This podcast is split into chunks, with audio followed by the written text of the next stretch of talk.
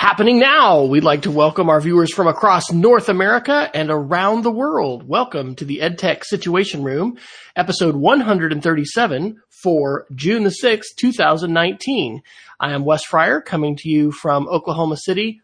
Thrilled that the Google Hangout on air has worked without a hitch uh, right now, and maybe our Google blips are, are behind us.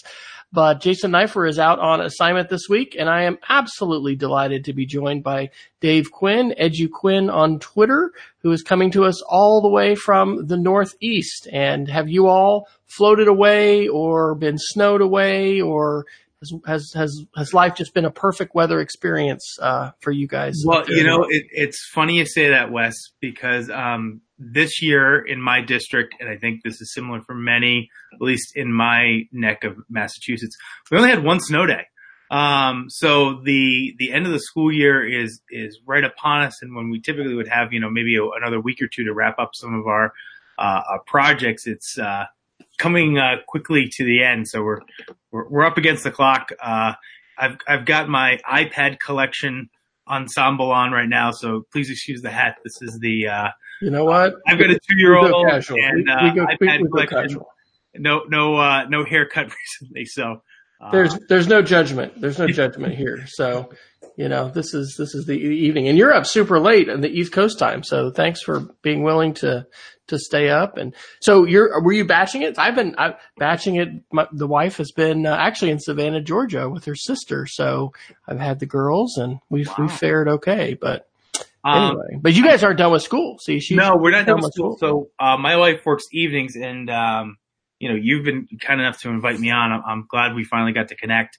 Um, you know, so a lot of times it's like tonight. Fortunately, Zach's asleep. Um, my wife works evenings at a, at children's hospital in Providence, Rhode Island. Um, but she was actually at her 10th college reunion last weekend. So I was, uh, batching it, uh, last weekend, but it's a lot Very of fun. Uh, great watching, uh, my son learn and, uh, have all those engaging experiences with him. So. Absolutely. Well, if anybody wants to go back in time, uh, Dave was last on the show for episode 96 on May 30th, 2018.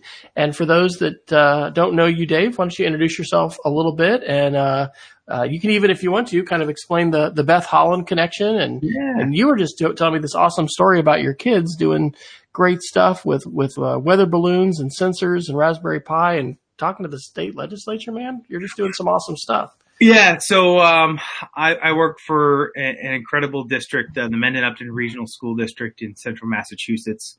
Um, you know, we're about, I'd say 20 minutes uh, east of uh, the city of Worcester, about 45 minutes southwest of Boston. Um, we're about a district of about 2,000, 2,300 students. Uh, my role as the director of technology integration uh, is to um, work with teachers to utilize the um, or one-to-one iPads from 5 through 12, uh, iPads in many of the classrooms in the elementary, uh, to use those devices to uh, create deep, meaningful learning experiences that's focused on creativity and, um, as my colleague John Clements, uh, principal of Nipmuc Regional High School, often says to do real work that matters. Um, and today we, we had a, an example of that. Brian Crosby, who I um, met at EduCon, I want to say three or four years ago now, did an amazing session with uh, Kevin Jarrett about his work with launching weather balloons. Uh, and it really piqued my curiosity. It took me a year or two, um, but convinced uh, one of my colleagues in the engineering department to to give it a try. Uh, and this um, this past uh, April, we had our, our third iteration. Um, thanks to a grant from uh, Ma- the MassCUE organization and a partnership with uh, Dr. Torrey Trust of the U- UMass Amherst and the College of Education there. Um, we launched two balloons. Uh, we had to go out west to Amherst because, um, you know, while we're not that close to the coast, um, in, in weather balloon distance, we, we are. Um, we've, we've managed to lose some balloons to the, the Atlantic, uh, from time to time, but uh, this past spring, we did the Global Space Balloon Challenge. Um, students launched a 1500 gram balloon uh, attached with a GoPro Fusion to capture a 360 experience of the trip. Uh, we also had a Raspberry Pi, which the students programmed to collect uh, temperature and pressure and humidity data um, using a Sense hat. Um, and then, you know, we launch it with a, a spot GPS. We track it and we, uh, go, uh, track it down. Um, and, uh, you know, talk a little about the journey. We can share some links to the videos. It's really cool to see what the war, what the, uh, a little bit of the southeastern New England looks like from about 80,000 feet.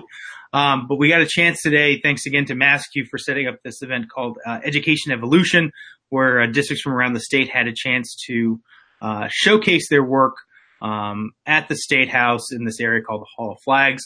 Uh, we invited our, our, state legislators to come on down to take a look at the work that we're doing, seeing where those tax dollars are invested. Um, and needless to say, uh, they, they were blown away, and I, I, think justifiably so, based on the work that our, our students did.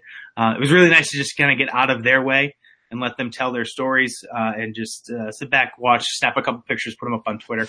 Um, but really fortunate to have that opportunity to um, you know just just showcase the work that we're doing and and show people what's possible in public schools.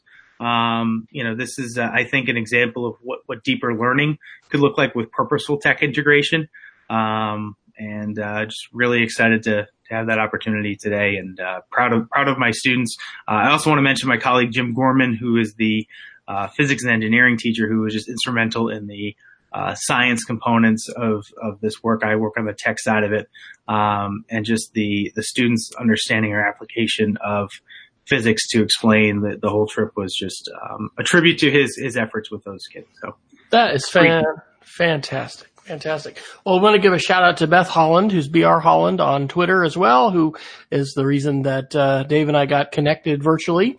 Um, I don't think we've ever met face to face. No, we, we haven't. Maybe we did it an ISTE maybe together at the same time, but we never, if we have, we didn't know it. So, um, we want to direct everyone to the show notes for this show. And, uh, definitely if you can drop in any of the quotes about the, um, you said it was the global space balloon challenge. Is that what yep. it's called? That, that was what it was part of. Um, and then the presentation today was part of, uh, Massachusetts computer using educators, um, uh, education evolution event. So share some of those. I'll share the uh, links to the videos uh, because I think they're they're really interesting. And as you you know as you start to circle around, uh, if you can do it on a smartphone, um, it's it's really something special.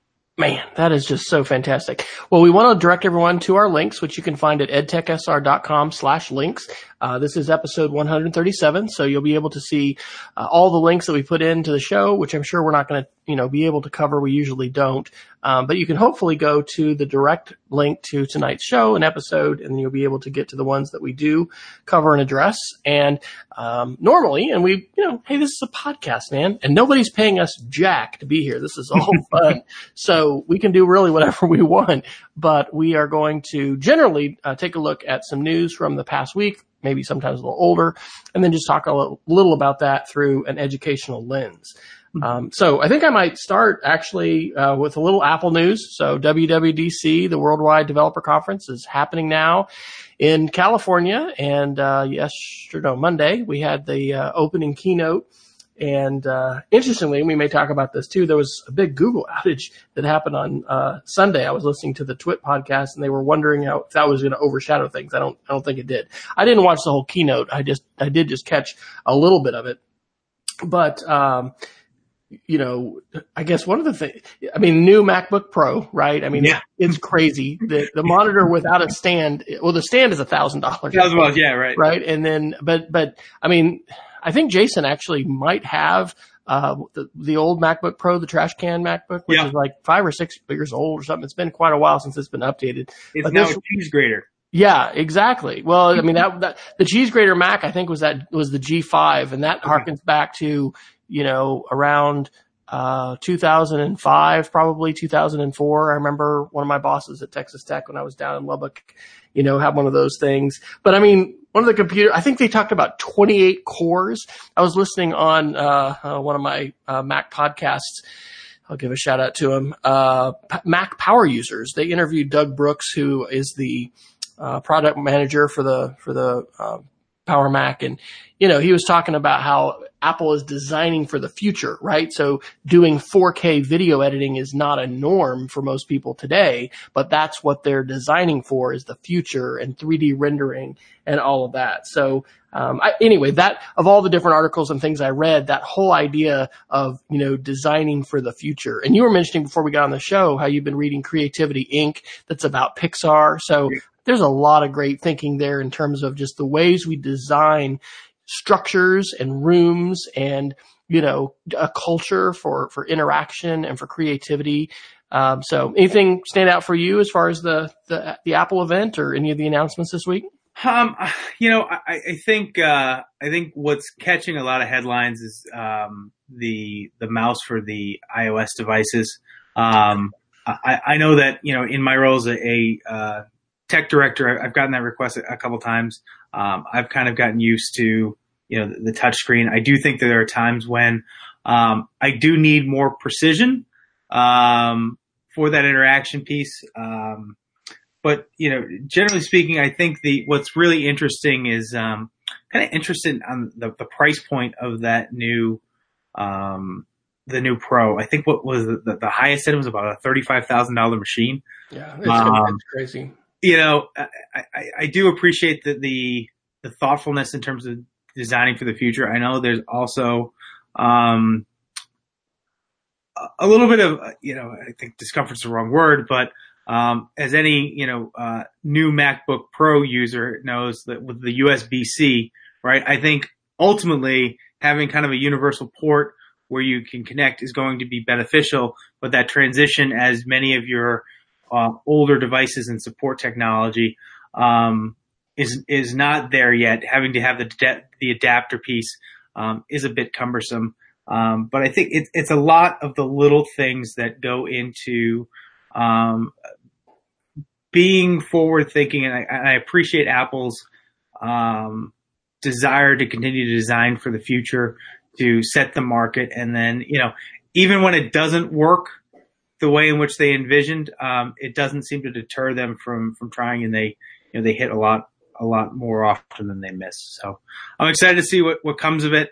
Um, I'm looking forward to seeing, you know, um, what, what those new developments bring and, and, particularly as, as they can get those price points down and the future becomes the present. Um, so excited Absolutely. to see that.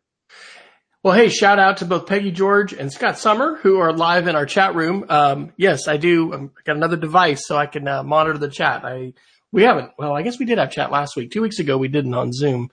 So anyway, shout out there. Uh, if you are joining us live, please uh, feel free to join in the chat in the back channel.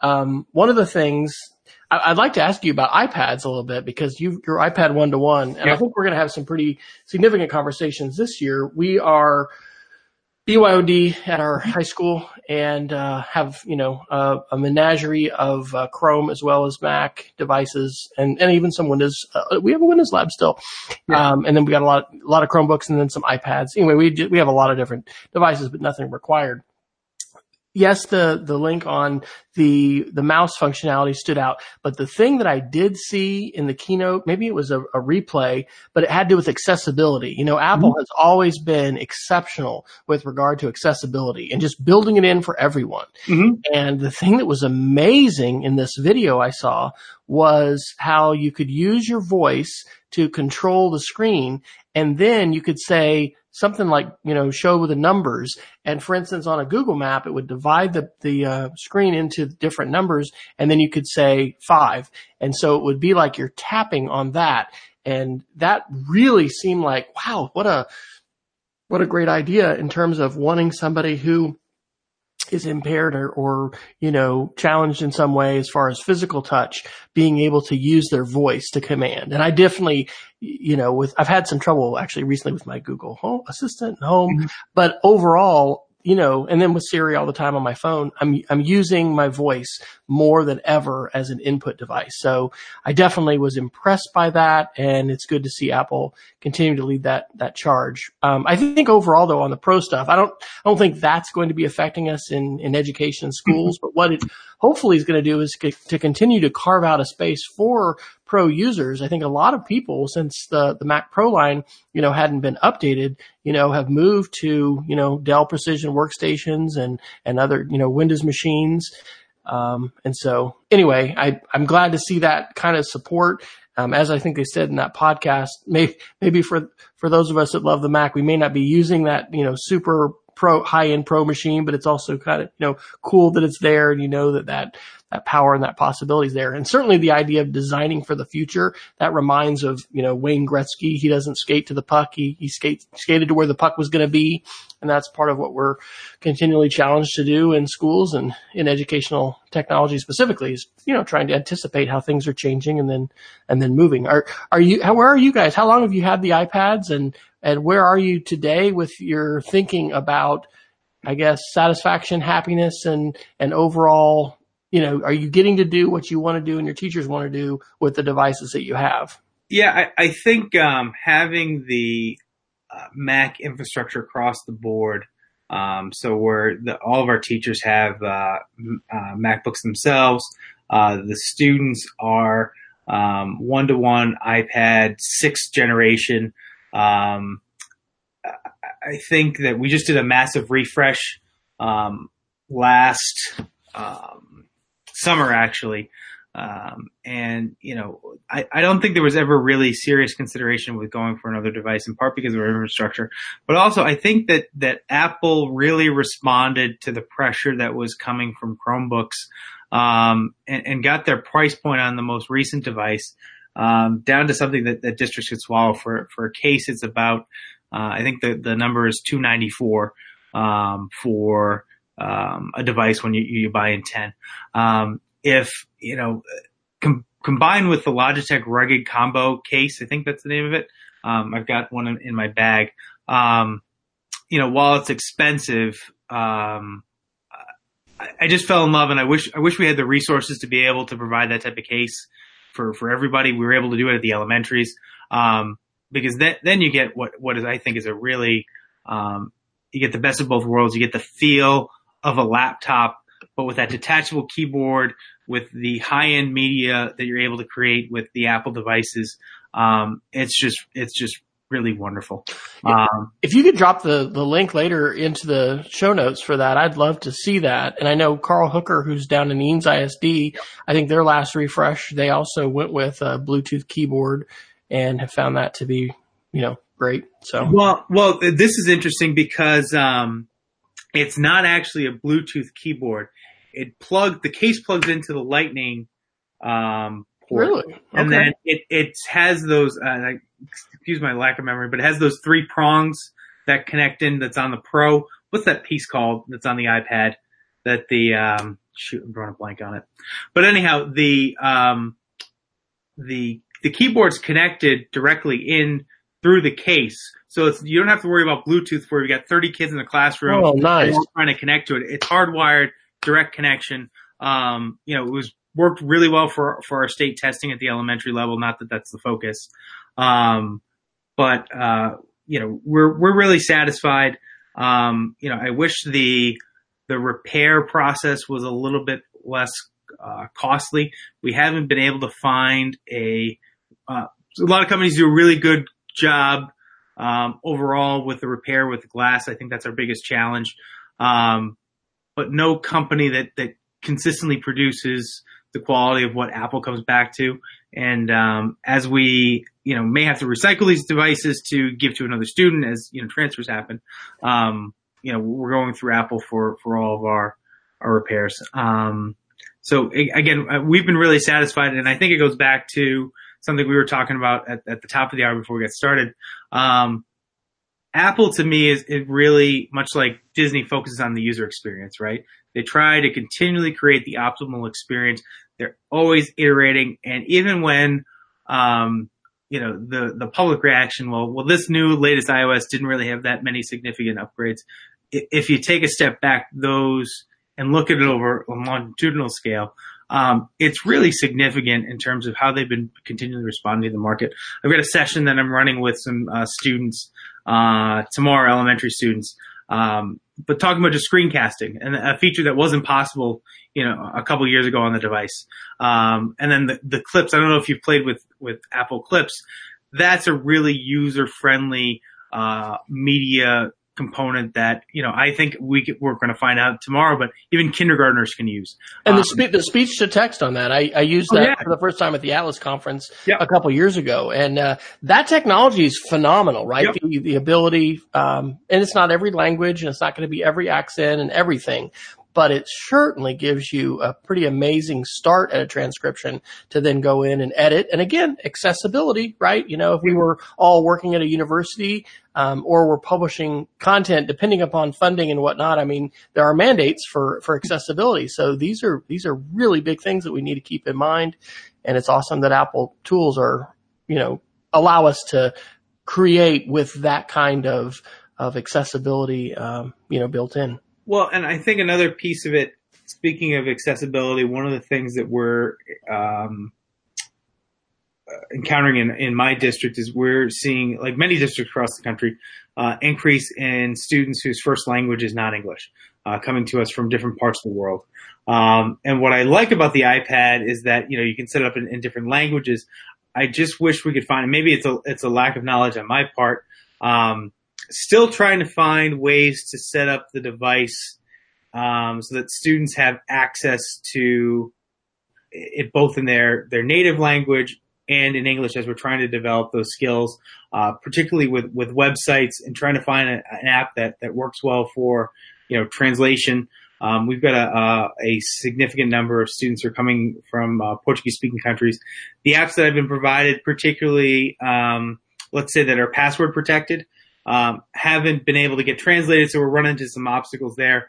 Um, but I think that hopefully is kind of the next uh, accessibility piece. If we could, if they could ever find a way for the devices, particularly with all the investment that they're doing for for education, to uh, support you know non-native speaker, non-native speaking students um, to kind of get the best of both worlds, particularly with with digital uh, web content.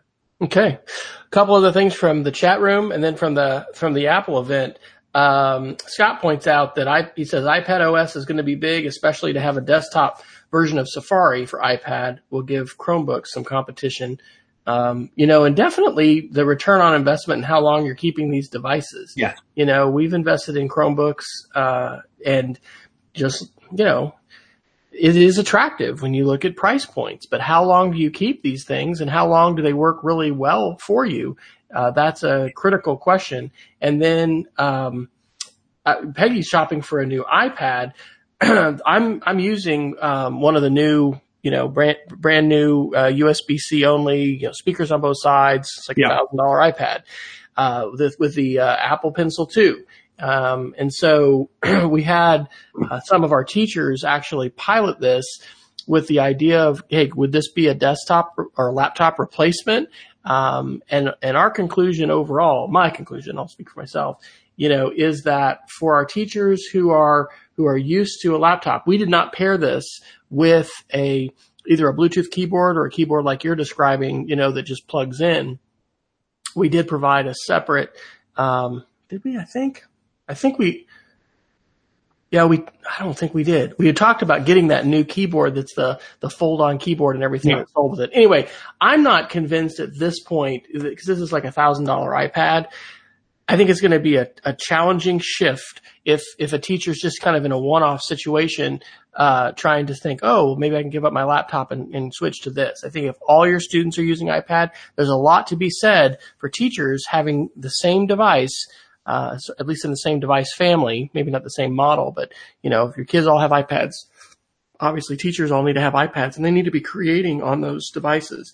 Um, so yes, Peggy, this, this is an iPad Pro. Um, and you know, the memory and the capabilities of this and it's just, it's stunning. I mean, I honestly really love the face ID, but those things are kind of, you know, icing on the cake. It, it's not really a core feature. So today, because we're making recommendations for a couple faculty this summer that are just chomping at the bit to start producing content and, and, and creating videos, especially at high school, we're changing our schedule and there's going to be a change in how much instructional time, et cetera.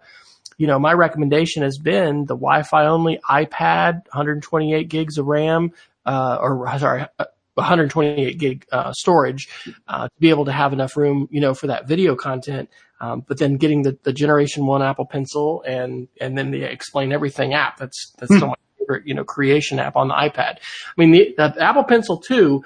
I think that the one is just as magical as far as being able to draw and everything, mm-hmm. but it is nice that, of course, I don't have a case that, that does this, but uh, so I have to take the case off. But I mean, it's it's cool that you can just put it right on there and it's it's magnetic the weirdest, the thing that the most un-Apple thing about the Apple gener- uh, Pencil Generation One is you you actually take a cap off and stick it in the end, which makes you feel like I mean this thing is a, is going to break. I haven't had a break, but anyway, uh, Peggy, I'd recommend you just go with a with a 32 or 128 gig, you know, Wi-Fi only um, standard iPad and get an Apple Pencil.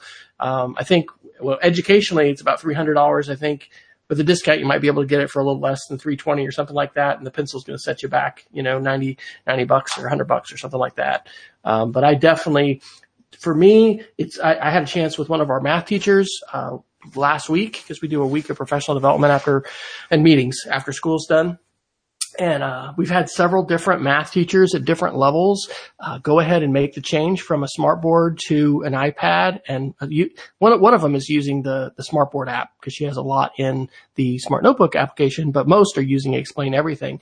And I just, it is so fun to be able to show them and have them experience the, the precision of the Apple Pencil and the being, you know, being able to mark stuff up, whether they're, you're doing live teaching or you want to record. It is just really, really amazing. And I think we we're very biased today towards the keyboard and we tend to think that, you know, that's it. That's what everybody's got to have. But I mean, especially if you're teaching math, but even if you're teaching other things, being able to use a stylus, uh, of course, that adds cost as well, um, as well as your voice and these things. The, these are important parts of the computing environment. But for our teachers today, uh, where we're not iPad one to one, I think the iPad is a powerful tool, but I don't see it at this point as a laptop replacement. I think we're still, I'm still continuing to create most of my content um, on an, on a laptop. Um, it just depends. You know, some things lend themselves better to the iPad, but I'm also not, you know, I don't have a keyboard on my iPad, so that would be a little different if if I did. So. Well, I think you bring up a really good point with the the smartboard comparison because uh, it's something we've been really reflecting on. Um, particularly with with the costly investment smart boards, um, what you could provide to not only the teachers but the students if you're not in a one to one district. Um, one of my personal challenges with smart board is that it's a can be a passive technology for the rest of the students who are not up at it, um, versus uh, you know with let's say a tablet or an iPad with explain everything, the collaboration feature, the real time collaboration feature, and the uh, the the annual subscription explain everything is just uh, mind blowing. Um, and now now we've got a situation, particularly you pair it with an Apple TV. Um, students can show their screen, or if you're on the you know the explain everything collaboration piece, you know you, are you're, you're working on a problem in real time. Um, if if it were totally up to me, and I know everybody's got their their preferences and they they've built in their practice, um, I, I think you know talk about looking towards the future. That's the way to go. Um, I have uh, a, a, um, a, cousin who works in um, video game tech, one of the bigger firms, um, and he was talking about how he was going to different um, schools for his son, and uh, some of the schools were promoting smart boards, and he kind of he looked at me confused as telling the story. He's like, you know, I'm in a high tech company, and we have no use for these smart. boards. like nobody works like this. Well, here's the truth. Why is it such a selling point? Here's a true story. We've uh, we've got a few um, old smart boards that are uh, in a in an annex building, and uh, we probably should have sold those, you know, five years ago. Um, the resellers we've been talking to are like, no, there's just pretty much no value to these at all. Um, so, you know, if we were to go down that pathway, and we definitely have, you know, peer schools doing that, we're looking at, you know, more interactive touch televisions, but sometimes those are Android, you know, based, etc. So it's going to be interesting. We've made a sizable investment um, in Apple TVs and, mm-hmm. uh, you know, being able to be untethered wherever you want to be in your room, uh, just the pedago- the pedagogical benefit of that, of being able to be anywhere in the room with your students, not fixed at, at the front or the back Yep. That's tremendous. And I, I love that liberating power. And so I think, you know, that will certainly be something that I'll share as we talk about our different options and what we should look at, at using and doing. Um, I want to pick up two more uh, Apple articles and then we can jump jump to something else.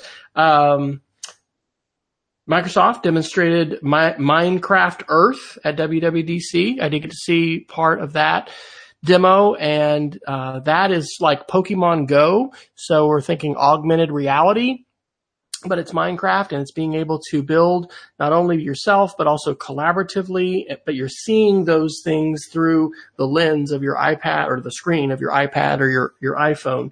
I really personally don't think AR is going to take off that much until it really gets into the glasses and becomes much more natural rather than we're holding up our screens. But you know, Pokemon Go is a huge craze and Minecraft has a, has a pretty big following. And so that's going to be pretty interesting to see where that goes. And it may, I mean, I don't know. We'll have to see what the, you know, iOS requirement is in terms of hardware for running that. Um, but that might be a pretty cool thing to do at school. We're doing different Minecraft education, uh, projects and stuff like that.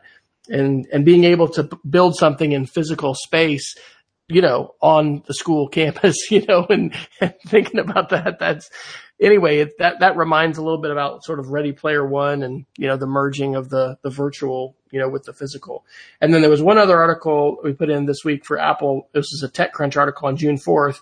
Um, with antitrust investigations looming, Apple reverses course on bans of parental control apps. And this is a pretty big thing as far as digital citizenship. I know I've heard from some of our parents who have used different apps um, and this is interesting, right? Because as a school or an enterprise, we deploy mm-hmm. mobile device management in order to have control and monitoring over devices. And so companies have used that same technology to enable parents to do that. But of course, everybody's not necessarily a responsible parent who's doing that kind of stuff. And so there's, there's all kinds of issues with people, um, you know, using using those kinds of technologies for uh, spying and harassment and, and other things like that. And it's really interesting because the the antitrust stuff, you know, is tell is is is arguing that Apple's a monopoly and this monopolistic control over the store. Yet I, there's a, an important case to be made that Apple's control over their store is one of the reasons why iOS remains so secure. And you know, we've got some articles under the security title, you know, this week that we can talk about as far as Android and those kind of things. So any, any comments about those? Are, are you a Minecrafter or do you have uh, Minecrafting uh, students at school? Yeah, tons of students at school. I am not a Minecrafter uh, myself. Have a immense respect for uh, Steve Isaacs and the work that he does. Um, you know, there there are just so many different avenues we could go down that would be a worthwhile one. I just haven't. I guess I've, I've more focused on Raspberry Pi work um, with students, uh, but have you know just a lot of respect for that work. I, I tend to agree with you with with AR. Um, we're just we're not quite there yet.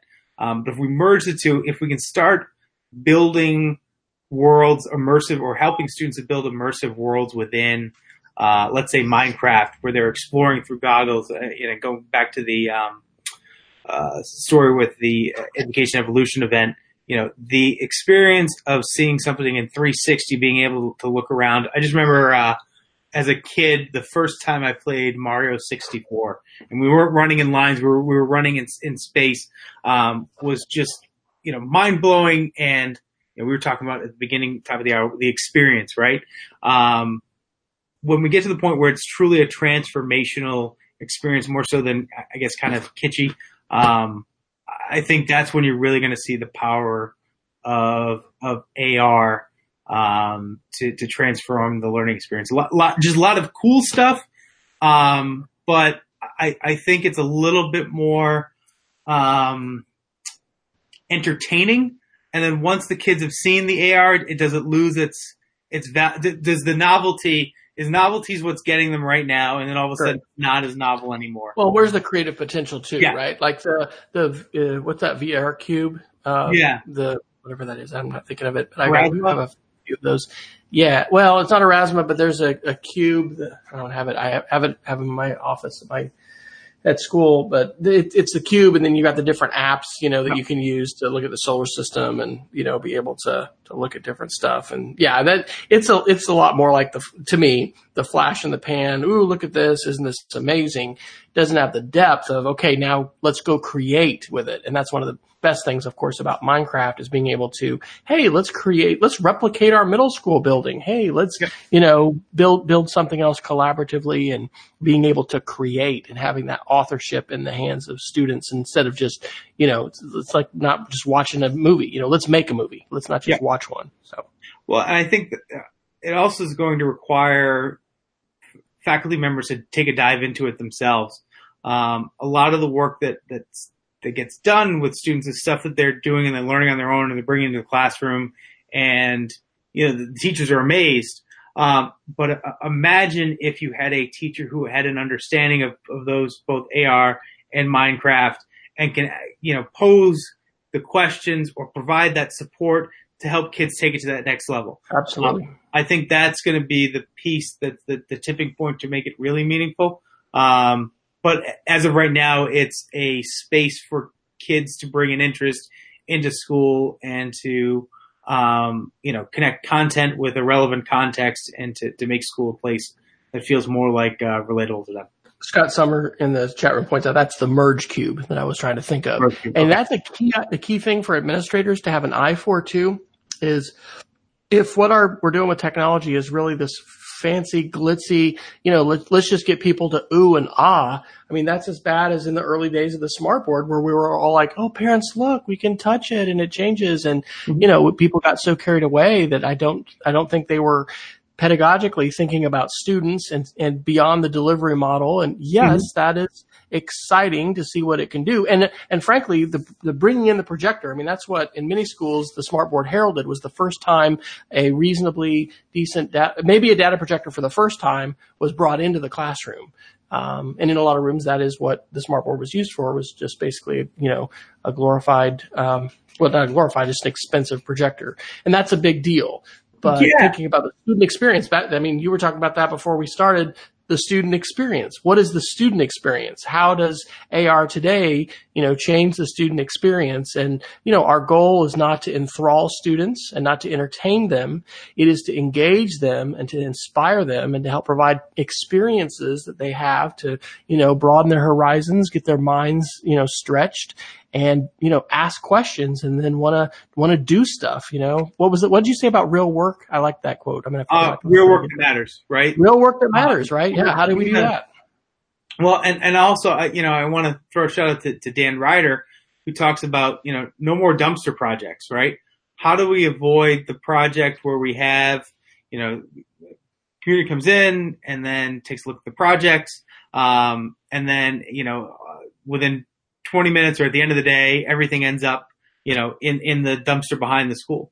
Um, what was really nice is I was walking out of, uh, or dismissal at the high school, um, and I saw these kids holding basically brown paper bagged wrapped, um, you know, parcels.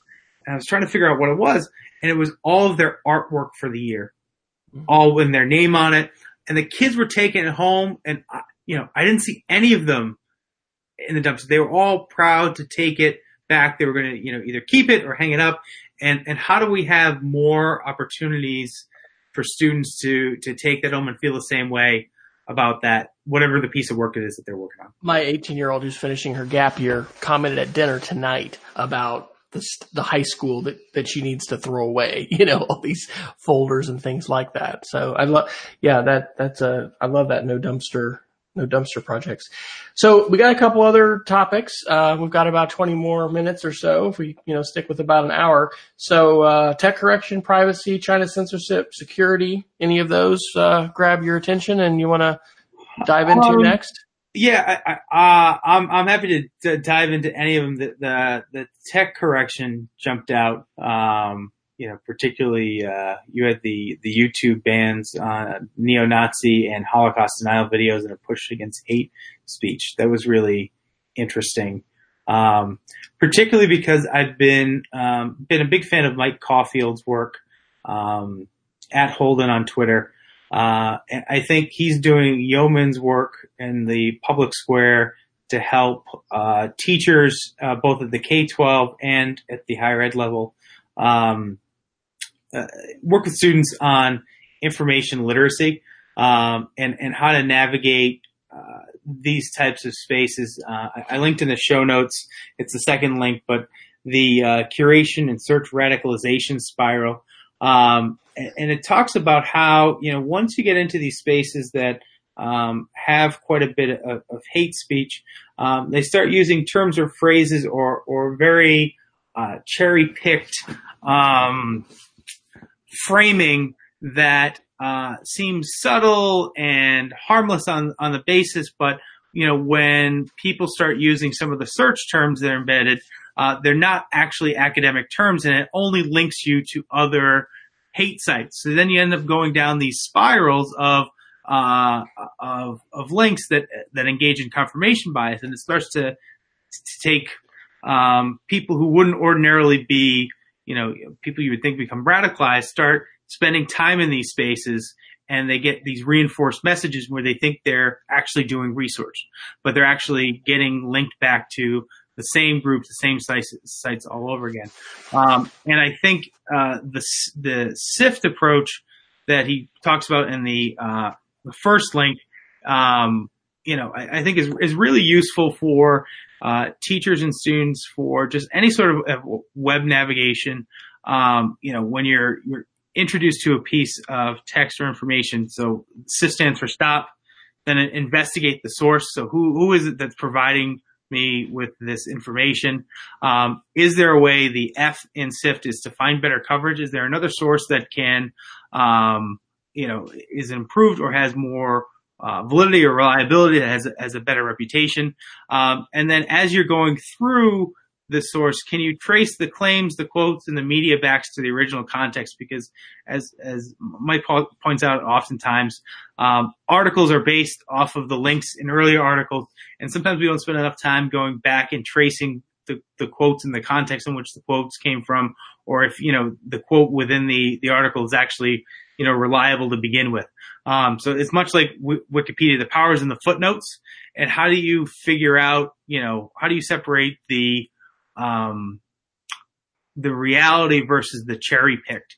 Uh, and I think that this process and a lot of the work that he's doing is an incredibly uh, valuable resource to build, um, you know, not just digital citizens, but um, you know, both analog and digital citizens. So please, please check out his work. Um, it, it's really fantastic. Dave, you may have been the person that put me on to him. I think you were, and that became huge in the uh, Atlas workshop I put together on filtering the exaflood yeah, yeah. and media literacy. Phenomenal, you know, textbook and part of the what the digital uh, polarization project. Yeah. Yep. He's working with lots of universities.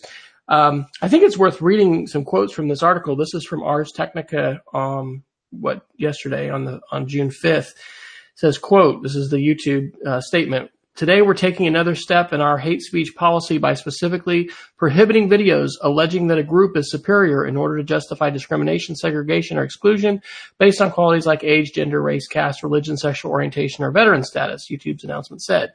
Quote, this would include, for example, videos that promote or glorify Nazi ideology, which is inherently discriminatory. Finally, we will remove content uh, denying that well documented violent events like the Holocaust or the shooting at Sandy Hook Elementary took place. This is freaking huge. I mean, we have had folks yelling for and, and advocating and doing everything possible to try to get, you know, Google and YouTube to make decisions about content. And they've been, you know, embarrassed as they should be, uh, with the, you know, pedophile, you know, thing that was a a couple months ago as far as, you know, pedophiles using videos of young kids and, and the comments and, you know, the ways in which the algorithm itself can just spin you into a dark place. Mm-hmm.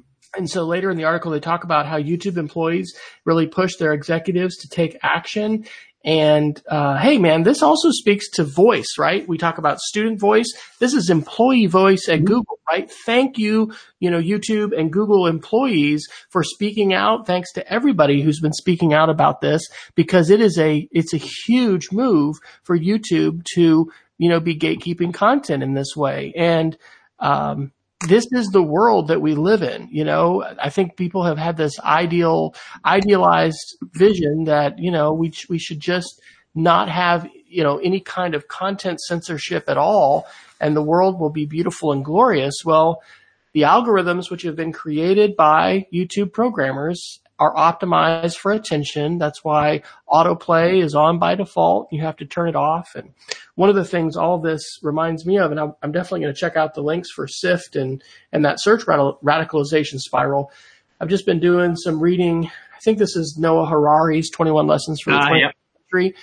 You know, we are so uh, filled today with headlines that are that are designed to grab us emotionally, yes. you know, and get us to just share a headline. And I'm reminded that, and I think this is perhaps in that in that book or in some other places I've been reading, you know, the early days of the blogosphere, which I know Peggy and Scott and others who are listening. I mean, you had to be more thoughtful. You you put something out on your blog. There wasn't Twitter. There wasn't Facebook. Uh, you took ownership for that, but then you would, you know, generally include links and the velocity of sharing was at a, was, was much slower.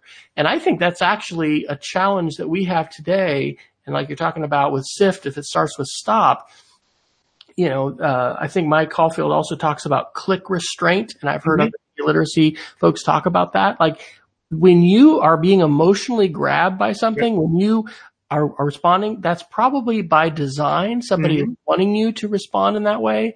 And so being able to hit a pause button, be more thoughtful, slow, you know, basically let off of the accelerator. This is something that we're going to have to really work on because the information landscape that we're in is highly biased, highly prejudiced against deep thinking, against uh, slow consideration of ideas. And it is really, and, and I'm actually trying to work on this just myself personally because I have found myself reading so little long form work and just more, you know, skimming stuff. Uh, and it's a, it's a brain thing, right? I think we really are going to have to take control of our brains and not, you know, just fall, fall prey to this. Hey, let's, let's look at headlines. Hey, let's just, you know, let our brains be, be fed with all this, not this information and get these endorphins um, because we're not going to be doing the kind of quality thinking which we need to be doing as as educators and citizens if we're falling prey to all that in the social media landscape. So how how do you deal with all of that? I think that there's a, I have a couple thoughts here. Um, number one, you know, going back to Mike's work is that um, the habit. He it was originally SIFT is a, uh, an extension of the four moves in a habit uh, the habit is if anything strikes you emotionally, which you're going back to, but I think a lot of times we think of that as like negative emotions, gets me angry. Um, but also if something gets me happy, right? I think that's a time to really pump the brakes and that should set off an alarm that you need to read it more carefully. Um, I think secondly, going to your point about long form and, thinking and deliberative, I, I think of, uh, the book Thinking Fast and Slow, our system one versus system two, analogy of the system one's kind of that, that rapid processing. Uh, system two is that, that deep thinking, which our brains really don't want to do. It's hard. It's energy consuming. Um, we avoid it at all costs by nature. So we're not just focusing on, um, you know, it's not just a, necessarily a tech problem. It's a, it's a human problem, awareness problem. I think it was Dan Willingham who wrote, you know, it's not that, um, students are more distracted than before. It's just that the, you know, if you got a laptop in your, your, classroom, the, the threshold that it takes to go find something else has just been lowered. It's, it's a lot easier to, to get that, uh, next, uh, endorphin hit from something that you like a little bit better. Um, I think the last point I wanted to make going back to this, um, uh, this, this Google, uh, this YouTube decoration, I kind of want to link in Facebook here in a minute. Um, you know, it's based on a conversation I had at the Connected Learning Summit. I think it was two falls ago with a, a gentleman from, from Germany. We were just talking about free speech. And one interesting observation he made is that the, while European countries, particularly Germany, values free speech, it can't come at the expense of human dignity, right? And that's, that's the core value that they trump more. And it's good to see that, um, YouTube is taking steps to, uh, first address that human dignity piece. um, so that free speech is not weaponized. I know it's, it's a really uh, challenging line to, to figure out where the censorship is uh, in terms of trying to suppress, um, you know, suppressing free speech to continue oppression versus human dignity. Uh, that's a it's a really difficult space to navigate. Um, but I think it's an important thing to consider when we're we're discussing this topic. Um, and I think this also ties into the, you know the the Pelosi video that Facebook um, continued to post, even with the caveats of well, we're going to let people make up their own mind uh, on this topic. And um, I, you know, I, I, don't know if you've, discussed this on, on, a previous episode of the show. Um, oh, I'm curious on your thoughts to that that policy and you know, particularly in the context of what we're talking about with System One and System Two, you know, that fast thinking, confirmation biased uh, nature that we have as humans, versus you know doing that deeper read into, hey, we're going to put a warning up here, but the big video that's going to captivate your attention and reinforce your beliefs, we're going to leave that up. But any, any thoughts on on that, particularly in light of what YouTube just decided to do? Well, in our second hour, we'll be taking our yeah, yeah, yeah, yeah, yeah. Um, with, with, with just about two minutes left. No, no, it's so I'm very pessimistic about uh, elections in 2020. I think we've only begun to see the poisonous produce of the weaponization of social media. I don't think that we've taken the steps that need to be taken.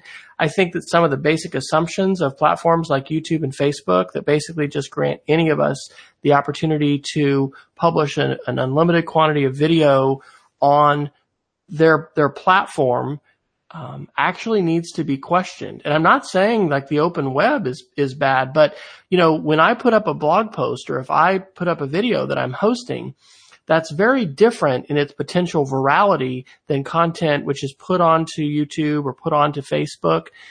And I really think this is an example of where there's there's a lot of unintended consequences that are happening now, and the the um, the negative effects of these things. Again, I'm I'm coming off of reading Noah Harari. He really is saying that we need to, you know, perhaps rethink, uh, you know, governance and and uh, some of the basic assumptions that we make.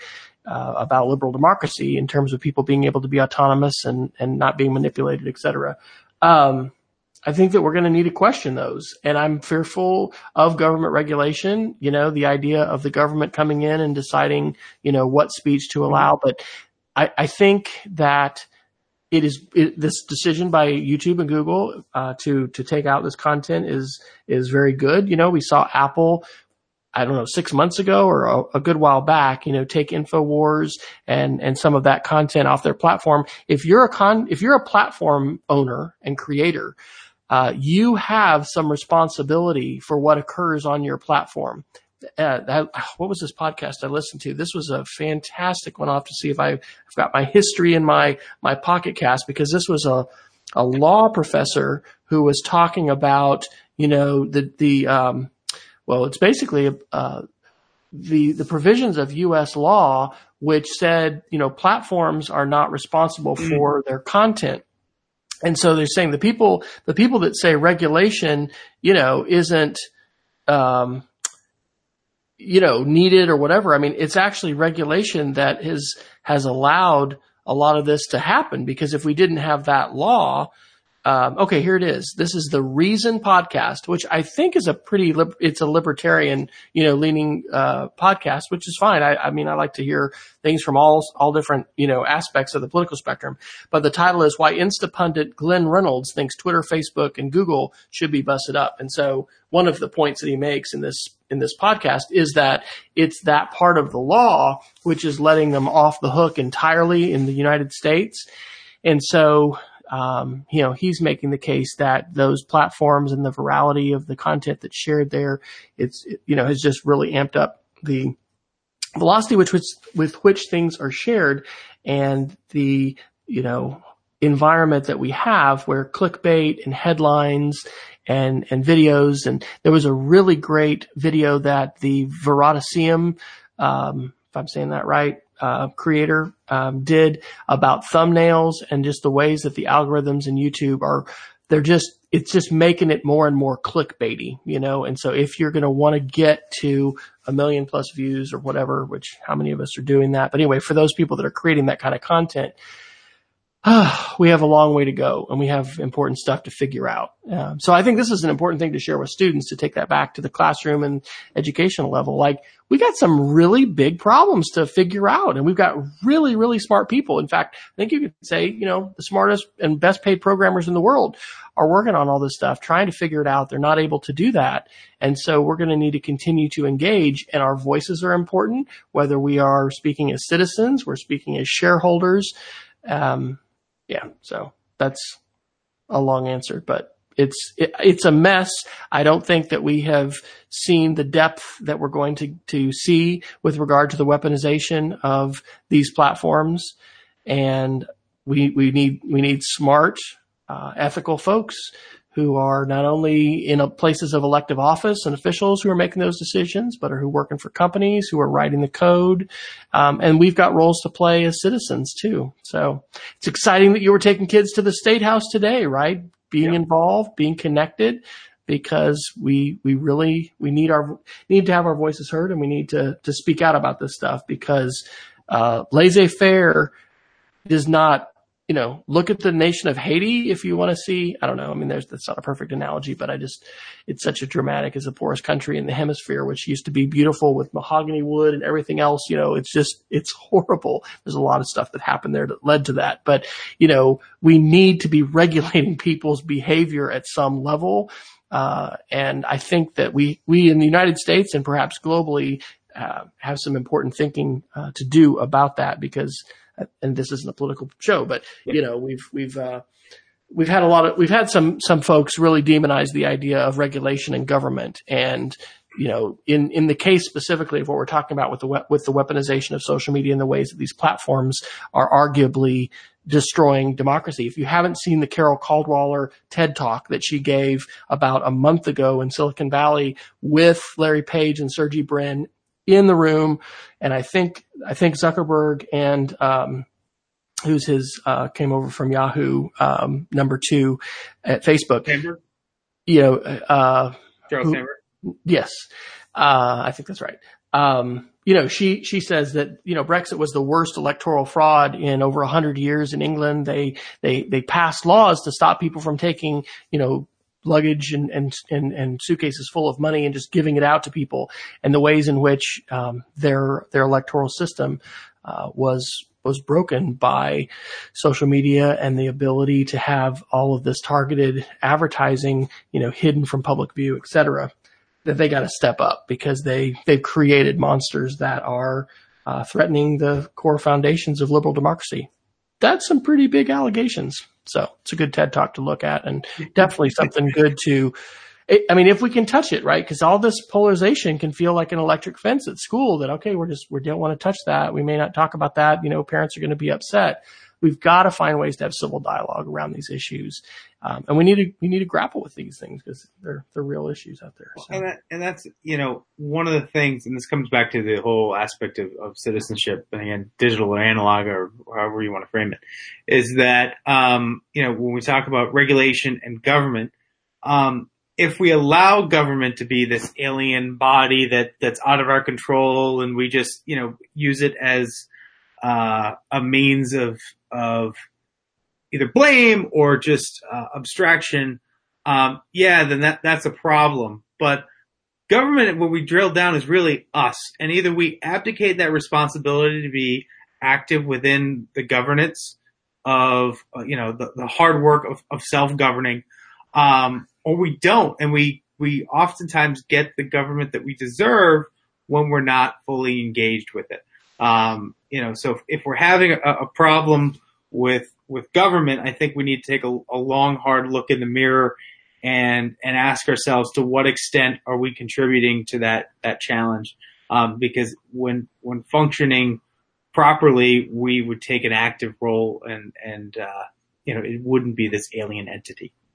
Absolutely. Uh, Peggy George asked for the link to that TED Talk. Um, it's called Carole Cadwalladr, Facebook's Role in Brexit and the Threat to Democracy. That was from TED Talks in April 2019, and uh, we included that in episode 132 from April the 24th. definitely worth checking out.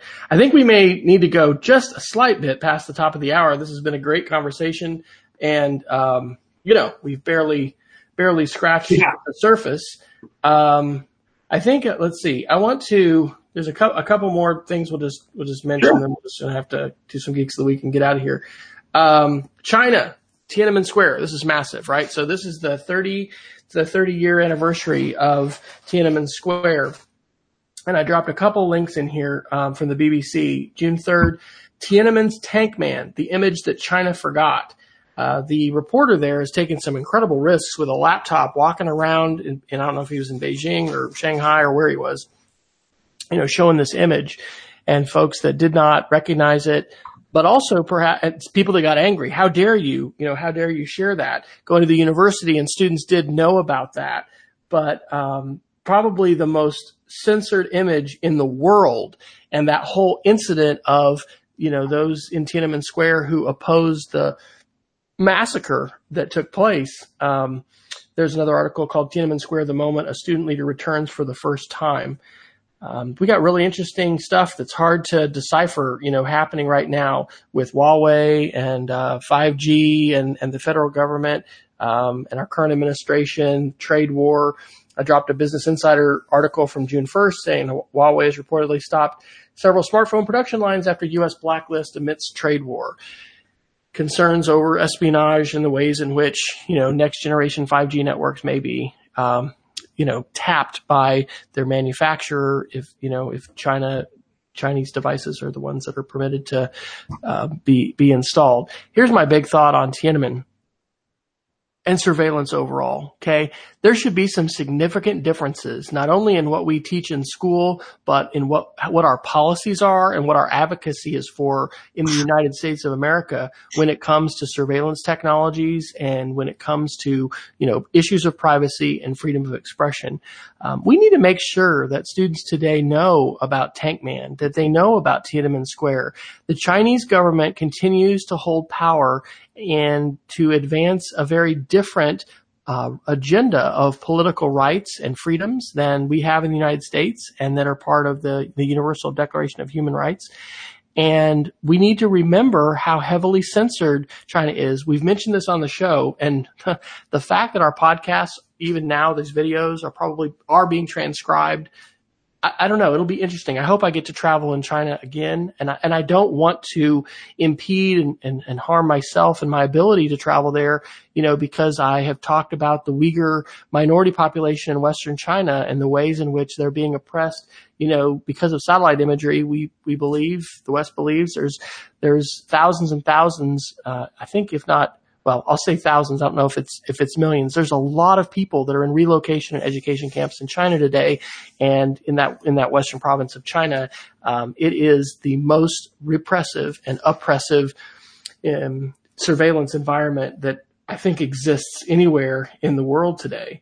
And there was one other article I put in under privacy, and I got this from mm. the, This Week in Tech. Uh, this is from the Associated Press on June 1st. The U.S. is now seeking social media details from all visa applicants. And this is past or present, right? Any account that you've ever had.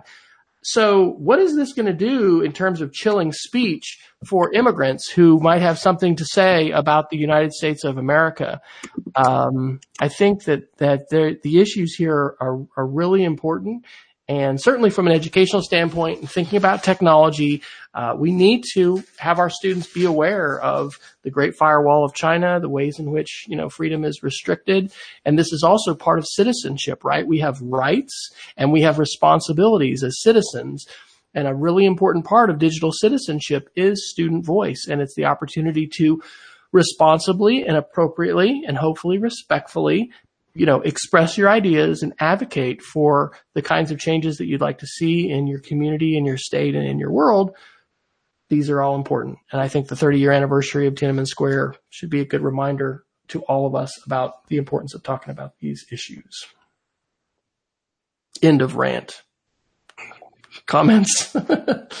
um, it, you know, it, it, brings to mind um, some of the subtler things that are going on within uh, U.S. education. Bill Fitzgerald had a post about how Um, one school had uh, imposed facial recognition software and under the guise of security and safety.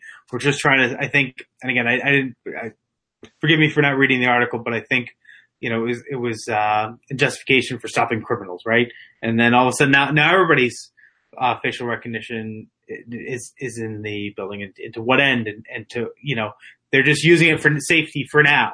Um, I think you know there was another article in Ed Week about how uh, companies are have been um, founded to the, that have uh, used AI to scan social media accounts of students with trigger words, and kids have been flagged for um, you know using, uh, I think, what was the example in Ed Week? I think the, um, uh, let's see, uh, using the reference, I, I, I would die for you.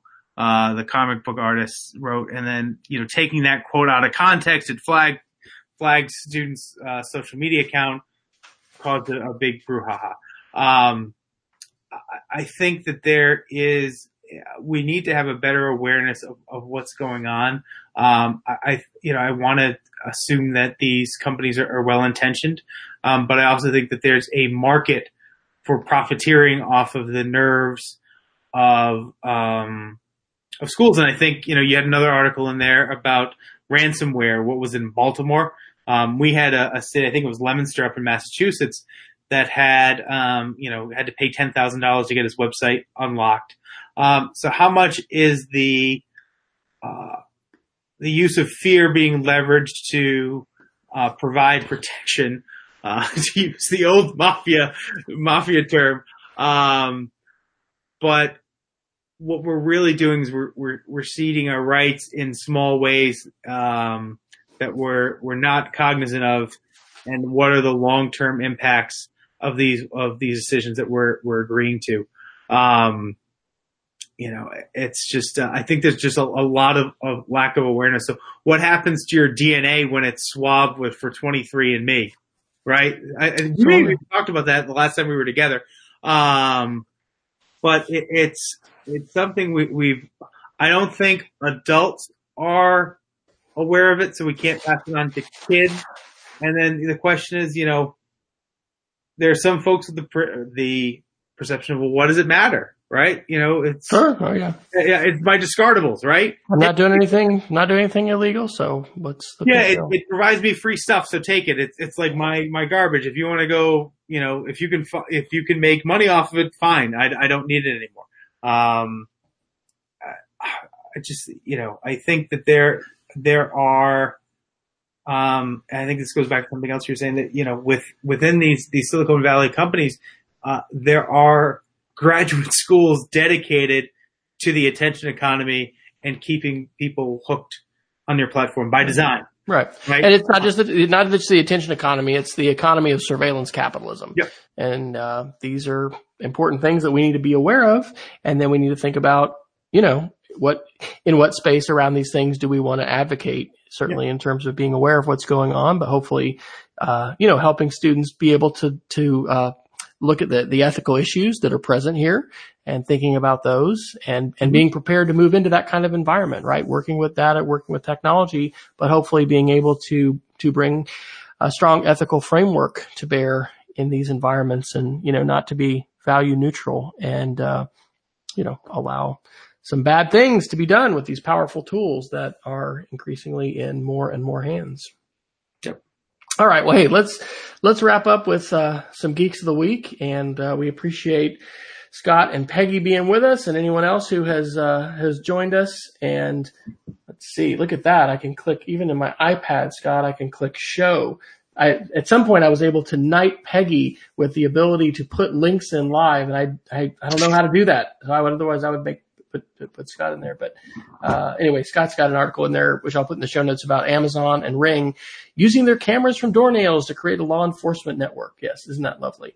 Well, I will say that thanks to Dave, we have not had the security show. Sometimes Jason and I can descend into a lot of discussion about the surveillance uh, environment and security and things like that. So I'm going to move some of those articles to next week because there are some important and good things to talk about. Um, but let's get out of here because we're past the top of the hour. what is your geek of the week, Dave? And then I will share mine as well. So I I, uh, I wanted to put uh, Doug Belshaw's Thought Shrapnel on people's radar. Um, my go-to read of the week um, that he shares out. He's also got Thought Shrapnel Daily, uh, curation of uh, incredibly thoughtful links with with Doug's immense insight. Um, I'm a subscriber. Would encourage other people to um, to do so as well uh, because I, I, just think it's it's really high quality, thoughtful work from um, one of the most uh, progressive and forward thinking um, people in the the ed tech space. Um, so I learn something every time I read it. Um, I'm better off for it, and just wanted to share it with uh, the Situation Room audience. Awesome. And uh, Doug Belshaw's podcast, uh, Tide Today in Digital Education, is also a great listen. I've got that on my my Pocket Cast subscription. So I did not know about Thought Shrapnel though. So awesome to know about that. Uh, I'm uh, as usual exploiting my opportunity to do a Geek of the Week, doing three, but they'll be quick. Um, Boeing has a really great video that was shared by uh, Dustin Destin on Smarter Every Day. It's called Airbus. We're glad you're here.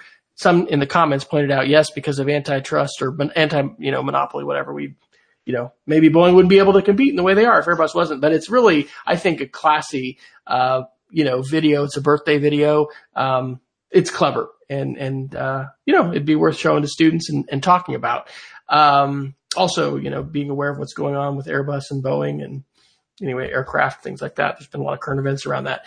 Wonderful, wonderful publication from Google. Just saw this today. It's called Eight Emerging Trends for K-12 Education from Google. Um, I have not read the entire thing, but I have been reading some of it and I love how they not only have survey results and, and trends that they've identified sort of from thought leaders, but they've got articles from journals that provide additional, uh, recommended reading on the topics and digital responsibility and digital citizenship. One of the things, and I'm definitely going to be checking out those articles, kind of reminds a little bit of the Horizon report, which I don't think is actually produced anymore and they had Horizon K-12, but it's valuable to take a look at, you know, what people are seeing as emerging trends and then thinking about the ways we may or may not be, you know, planning for those, uh, accommodating for those, orienting towards those in our schools.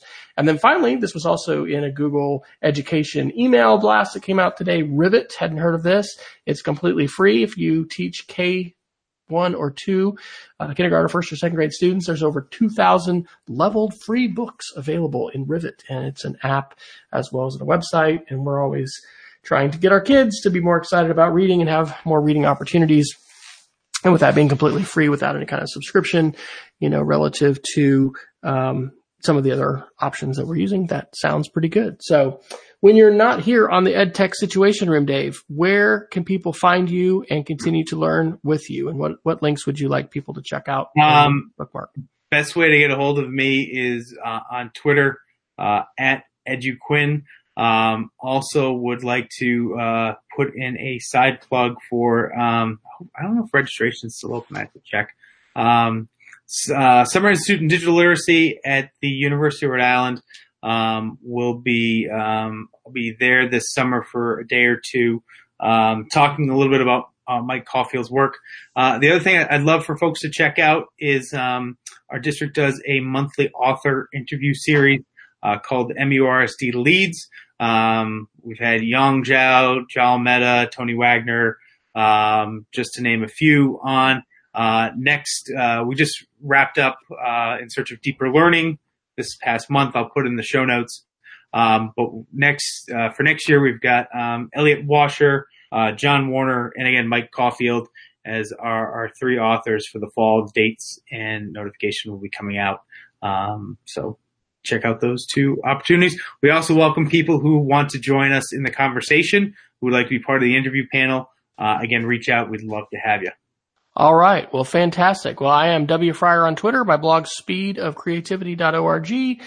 And, uh, yeah, looking forward to a few more weeks of work and then passing the baton of technology director and trying to follow your wonderful lead there with instructional technology, Dave. And I'm going to be, uh, focusing on innovation and technology integration coaching with our teachers next year. So excited about that. Want to encourage you again to check out uh, edtechsr.com for all of the show notes and links that we referenced tonight. Please follow us on Twitter at edtechsr.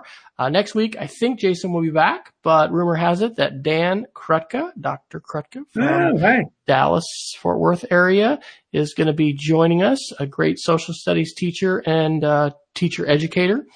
And we look forward to that. Uh, we'll be having a couple changes with some different travels and things like that happening in the summer. So if you follow us on Twitter at EdTechSR, you can keep track of all that. So thank you for tuning in. Thanks to Scott and Peggy for joining us live in the chat room. And we will see you again next week on Wednesday night, same time, same place, most likely, uh, 10 p.m. Eastern, 9 p.m. Central, 8 p.m. Mountain, 7 p.m. Pacific. If it's UTC, it's really early in the morning. It's like 3 a.m. So you're probably not tuning in from there. But whenever you are tuning in, we'd love to hear your feedback and we want to thank you for listening or watching the EdTech Situation Room.